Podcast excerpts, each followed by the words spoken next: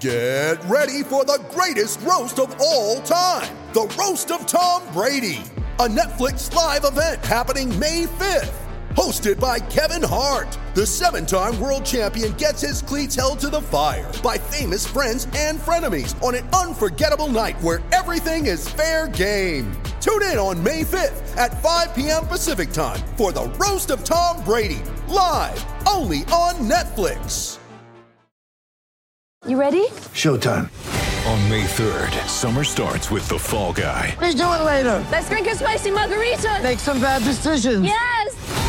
Audiences are falling in love with the most entertaining film of the year. Fall guy. Fall Guy. Fall guy. That's what the poster said. See Ryan Gosling and Emily Blunt in the movie critics say exists to make you happy. Trying to make it out? Nope. Because I don't either. It's not what I'm into right now. What are you into? Talking. Yeah. The Fall Guy. Only in theaters May 3rd. Rated PG-13. It's only a kick, a jump, a block. It's only a serve. It's only a tackle, a run. It's only for the fans. After all, it's only pressure. You got this. Adidas. I want this story to end with someone like saving a shot with a blast of explosive plaice diarrhea.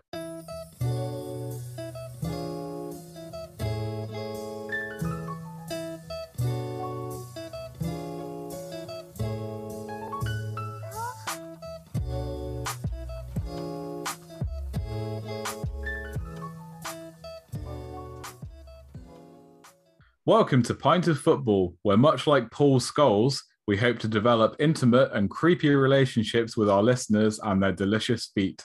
I am the fully DBS compliant Tom Meadowcroft.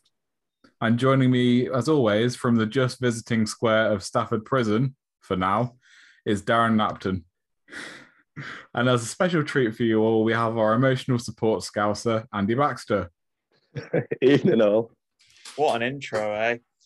You know, you think that when someone says that story about Paul Scholes, you think that's got to be a wind up. He's got to be, you know, I've got to have misunderstood what that story actually means, but it, it does seem to be real. It's just really odd, really odd. I feel as though the only way we can forget the events of Paul Scholes is to talk about. It's, Ah. no, no, no, we, d- we don't need to. That's honestly the weirdest thing I've ever seen in my life. What the fuck? Uh, I think running Oldham destroyed his brain. It must have done. Thankfully, we've on. got early 1900s football to discuss. And so far, from what I've seen, I don't think there's any stories of uh, foot fetishes. So um, we might, we might just get through this tonight.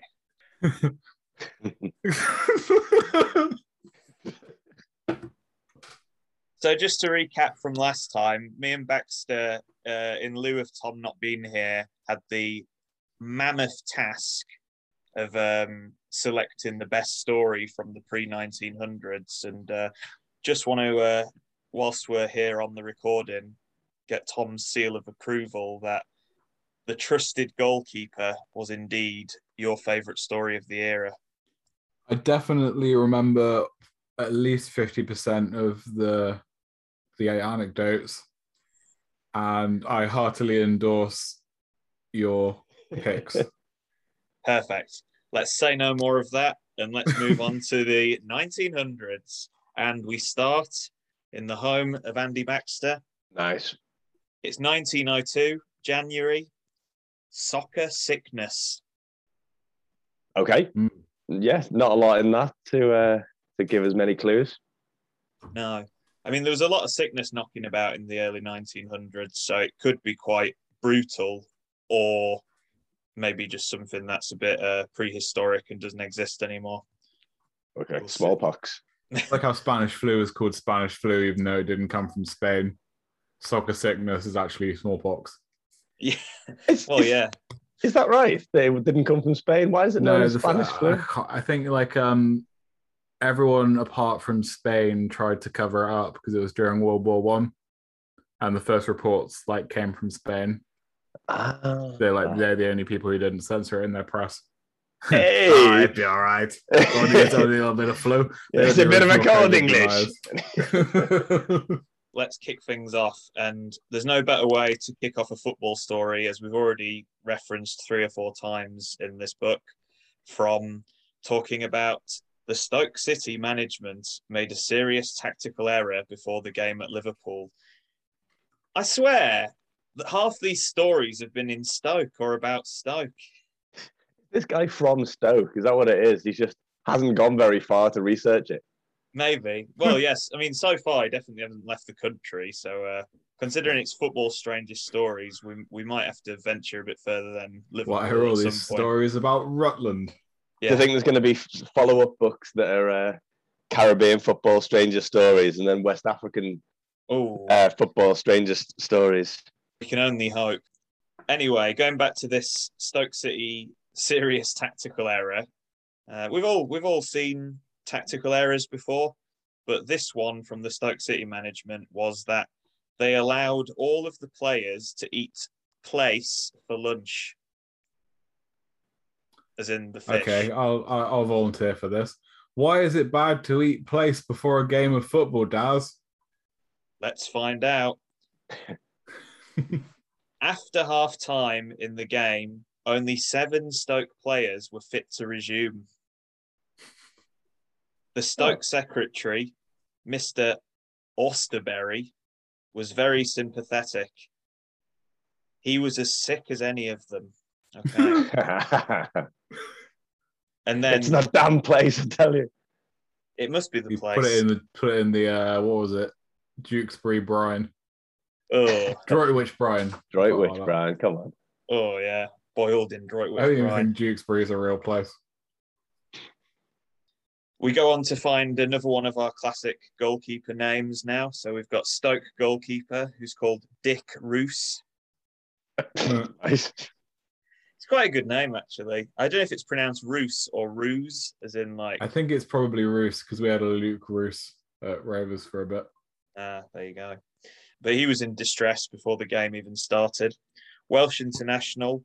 He was known for being an adventurous goalkeeper whose tactics of wandering all over the field were not curbed until the 1912 change of law. Wandering all over the field with a trail of diarrhea behind him. Oh, yeah. I, want to know more about this law that was changed. Well, you sh- you should know by now, Bax, that we're probably not going to find out what the law Well, was well, yeah, or now is, but it might have been to do with where goalkeepers could Wander. pick the pick the ball up, maybe, or maybe, oh, maybe Probably yeah. that. I seem Yeah. to remember like based okay, yeah, again I'm going back to the ball is round by David Goldblatt. Like before um rugby and association football fully split, like goalkeepers would just run out with it in their hands and get like as far as possible. And you could just like bundle people over and shit. Bring Oh, that back, I say. yeah. they were the days. So anyway, uh, on this day, Roos could think of nothing but wandering off the field as quickly as possible. He lasted just 10 minutes, by which time Stoke were a goal behind. Womp, womp, womp. 1 nil down, goalkeeper walks off the pitch, clenching his buttocks. And of course, boom. Of course, then the Stoke manager just shouts, Who wants to go in goal then, lads? Come on, someone will have to go in. Oh, I, I I've had a very bad experience of this when I was playing when I was younger. We were in um, a cup semi-final back in Scarborough, and if we'd have won the semi-final, we would have actually got to play the final at Scarborough's old ground. And our goalkeeper got kicked in the head and had to go to hospital. And basically, it was like who's going to go in goal, and we had a centre back called Kyle, who was probably like our most agile player, but also the player that probably wasn't going to score the winner. So he reluctantly was ushered into goal. The first shot he had against him, the way he saved it, like dislocated his wrist. Oh, So then after that, I had to go in Shout goal. out to Kyle. I had to go in goal after that, and it was. And you got the shirts. well, I did have some plaice before the game, but yeah. So yeah, I do. I do definitely. I can already hear the gaffer shouting, "Who wants to go in goal? Who wants to go in goal?" The answer to that, mate, is no one. yeah, nobody wants to. And you're I- a goalkeeper. Absolutely, yeah. I can only play goal or uh center, center defense, and I don't like going in goal. It scares. It's it's, it's too much pressure. Yeah. I think if so I was a pro goalkeeper, I would cry a lot. I'm sure you probably would, but that's the same with doing this podcast. To be fair, the pressure of- is huge. a lot of uh, mental stamina is required. It, yeah. it, it needs sort of similar levels of focus, doesn't it? Podcasting and being a professional goalkeeper. Got to be sort of switched on and ready at all times. Yeah, yeah, yeah. Where Not you just sort of w- wander off like Dick Roos. Yeah, But it was Meredith. the Roos is loose. It was Sorry. Mer- Meredith was the unlucky Stoke player appointed as deputy goalkeeper for the rest of the first half, during which time he conceded three goals. Meredith made frantic gestures to indicate he would be happier out of the goal.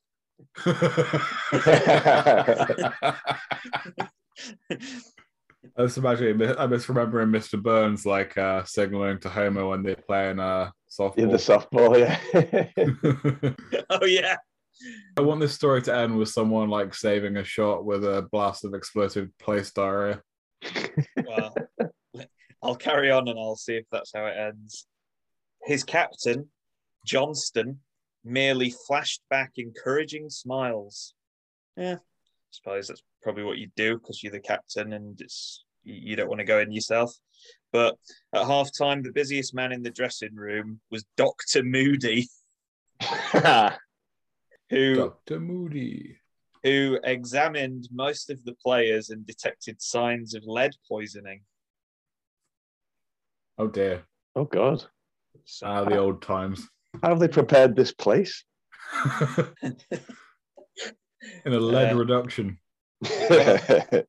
Yeah. Moody had made his own way to the ground and had therefore escaped the midday meal. Ah, here we go. So Dr. Moody was well on the case with this. He knew what was going to be going down. He knows what sort of dodgy meals the Stokies eat before with their uh, lead cooked plaice oatcakes. so he made his own way there. Roos and Ashworth were the most afflicted of the Stoke players and it was apparent that they would take no further part in the match. Dr. Moody also recommended that Watkins and Whitehouse remain in the dressing room. Wow. So the only two Stoke players who were unaffected, no, they weren't even players. It was the two trainers. And they just decided not to have the fish at lunchtime. Oh, man, this must be horrendous. Dr. Moody was left in no doubt about the seriousness of the illness. He said later, in fact, the dressing room resembled the cabin of a cross channel steamer in bad weather and smelt like it. Ooh. a bit, bit laboured of an analogy, that one, isn't it? But all right, we'll go with it. Having smelt normal half-time dressing rooms, it's Mm. actually hard to imagine how much worse they can get. But yeah, I think that'd do it. That'd do it. Stoke started the second half with seven players. They played with a goalkeeper, still Meredith. He couldn't quite sneak back onto the field. They had one at the back, two halves, and three forwards. Yeah, like in the old days, they they basically didn't believe in defenders, did they? It was Yeah. just hoofball all the time. So they genuinely were playing a one-two-three, which um, apparently they did quite well with. There was a short spell when Liverpool failed to score. Oh, well, that's kind of like the equivalent of when San Marino have made it 10 minutes in without conceding. Yeah. Yeah, it's a bit like um Latvia, England last night.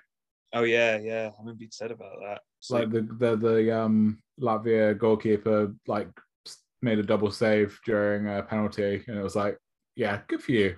That's the only good thing you guys are going to do this game. Yeah. But while people were beginning to debate at what point the game might be abandoned, the two missing forwards, Watkins and Whitehouse, gallantly reappeared against doctor's orders. We're fucking Ah, empty, right. lads. We're playing on. It's 1902. You can't tell me what to do. I, I imagine their theory was they wouldn't get tightly marked. Right? oh yeah, there's yeah no man marking in this in this game. Goalkeeper Roos, meanwhile, who had a pulse rate of 148 per minute when he left the field, would need a few hours rest to recover. Yeah. Uh, cheapskate. I hope he didn't get paid. In his absence, Liverpool scored some soft goals. Oh, that's not about Oh, soft. don't use the word soft. And, Some uh, runny goals. Oh, that's bad writing, dude. Not until the sixth went in did Meredith have his wish granted. Clark took over in goal. The final total was seven, not Stokes' favourite number. They had seven fit men, conceded seven goals, and then went on to lose the next seven games. oh, The end. I don't think seven's that bad, considering. Considering, you know, the so it must have been like um, a scene from Apocalypse Now. So, uh, is it peak football yet? No. Just slightly off topic, but not really. What happened when Gary Lineker had his incident in that? It would- may have been the World Cup. Did he just leave the pitch, or did he carry on? I don't know. Um, Didn't he just like flap his shorts out? Oh, yeah, I think- he basically did what that runner did. Remember that? She Was just it kind of Paula like fished it out. That's the one. Yeah. Or possibly, I don't know. If it, it might be Paula Radcliffe. No, there was also a similar incident, a much more, um, well, I say subtle, it was still very well documented. But didn't Eric Dier run for a dump before a penalty shootout last year? Oh, that's right. I thought you were going to say West Ham against someone though, because didn't they? Did they eat lasagna and it made them all ill? Or oh, something. Have yeah. I made that up? no, that, that was also Spurs. Usually anything that's like a weird story that doesn't happen to usual teams is usually Spurs. It's but- usually Spurs. Fine. Yeah, I think wasn't it at Wembley and they'd like blamed Wembley's lasagna for giving them food poisoning, and then some guy was it was during lockdown, I think. Some guy was gonna make a lasagna the size of Wembley to go in the world record books in dedication to it. Uh, I, d- I don't remember what that was about. Yeah, I don't want to talk about the Wembley lasagna. Yeah, It feels like we're at the time. smashing together about four stories here. yeah. Re- refocus. Refocus. So let's move on a few years to 1905. And I'm going to be very biased here because this is actually set in the almighty Scarborough. I cannot wait for this. And I mean, I've already read it, but, and it's not even a good story. I'm going to spoil that for you straight away. But the fact it's set in Oh, Scarborough. this is a good episode. Shit and bad story. it's set in Scarborough. The game between the fishermen and the firemen. So Mm. you can probably tell what it's going to be about. I don't know what city or town is renowned for its fire brigade. Certainly not one by the yeah. sea. Yeah, we'll soon see. you get any fire, Well- just chuck it in the sea. Should be all right. Yeah, that's, that's what we do. we went to a, the Met Police match, didn't we? So it stands to reason there might be a Yeah, the Scarborough service. Firemen FC, yeah. maybe. The game between the fishermen and engineer deckhands of Scarborough and District steam trawlers was an annual fixture on Boxing Day during the 1900s. Right. That's just yeah, that's just like anywhere in Yorkshire. We have we have so many weird traditions that having a match between fishermen and firemen on Boxing Day just sounds normal. In our village, we had a very similar thing with tug of war. It was just like it was two pubs, but one pub was like the fisherman's pub, and one was like the don't know other strong job pub. and yeah, every single Boxing Day there'd just be tug of war. Just the other strong job. what else is there? Um, Lion tamers. yeah, that was it. It was the fishermen versus the lion tamers of Flamborough. But we're not talking about that. We're talking about fishermen versus firemen of Scarborough. Slightly similar, but very different in many ways. Story. The venue was Scarborough's South Sands. Goalposts were sunk in barrels. Top hats were worn, and a precision of decorated tram cars paraded through the main streets on the morning of the match. Sounds good.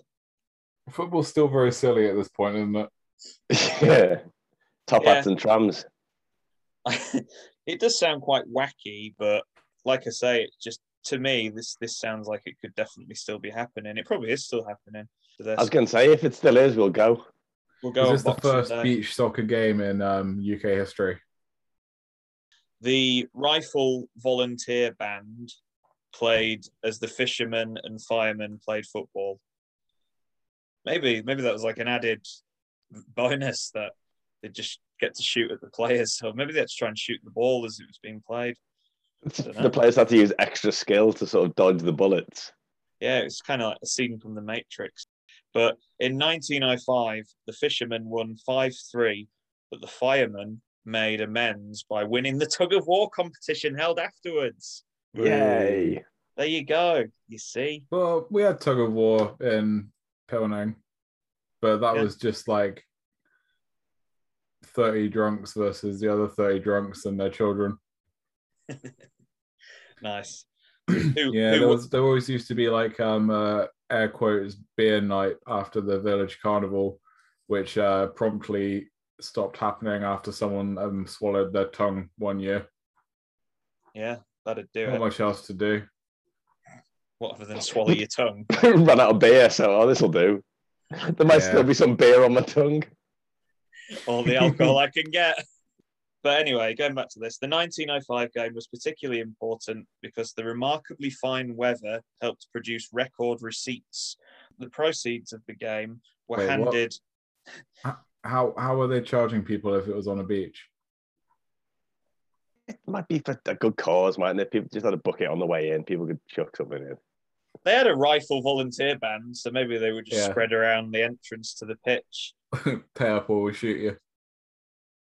Yeah, it, it, the the proceeds of the game were handed over to two widows. The deceased men. Don't laugh at the two widows, Tom. It's like they um they didn't have a cause in the first place. They just wanted to do the game. Now, oh, I got all this charity money. Oh, there's a widow. Two widows.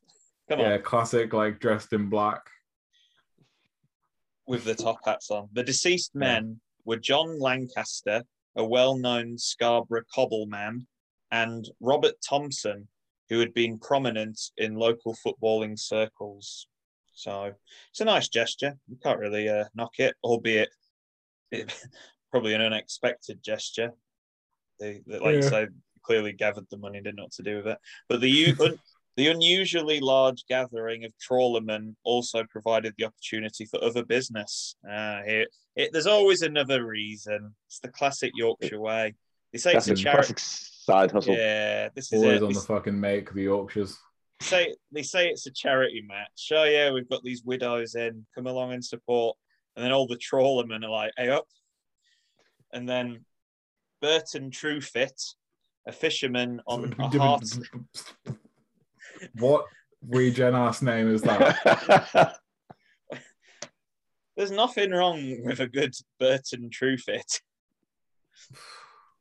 Fuck me. Okay, sorry. A fisherman on the Hartlepool trawler was presented with a gold watch to commemorate an occasion when he attempted to rescue a colleague at sea. wow. I'm so lost. I don't is, this really. even, how is this even a weird game? This is just like there was a game on a beach and we gave some widows some money, a, a gold watch. It was an attempt to save someone. We don't know how successful it was. The there was trams going by. There was men with guns. It's it's they've just sort of cobbled together everything they could find. I don't think that this story is peak neither, sadly. Book is shit. We've had some I'm good gonna, ones. write, I'm gonna write a len- lengthy review on Goodreads. I tried to do a podcast about this, and all we did was talk about diarrhea and brine. Yeah, so that was the story of the fisherman versus the fireman. Was that the end? there was no game. There was. They won five three, and then and then the firemen got the revenge in the tug of war. You're a tuggy of war. Right, fire us home with a joke then. Found out I was colorblind the other day.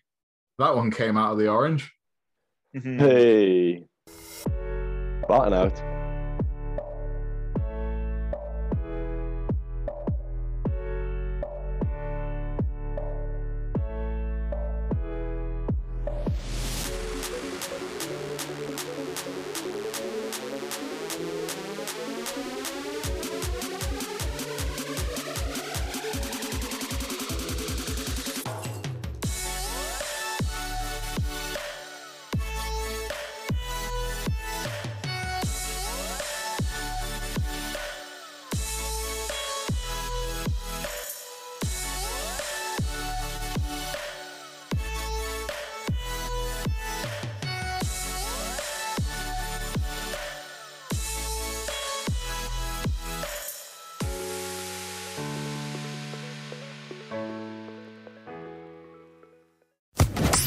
Social Podcast Network. Judy was boring. Hello. Then Judy discovered ChumbaCasino.com. It's my little escape. Now Judy's the life of the party. Oh, baby, Mama's bringing home the bacon. Whoa, take it easy, Judy. The Chumba life is for everybody. So go to ChumbaCasino.com and play over 100 casino-style games. Join today and play for free for your chance to redeem some serious prizes. ChumbaCasino.com. No purchase necessary. Void where prohibited by law. 18 plus terms and conditions apply. See website for details.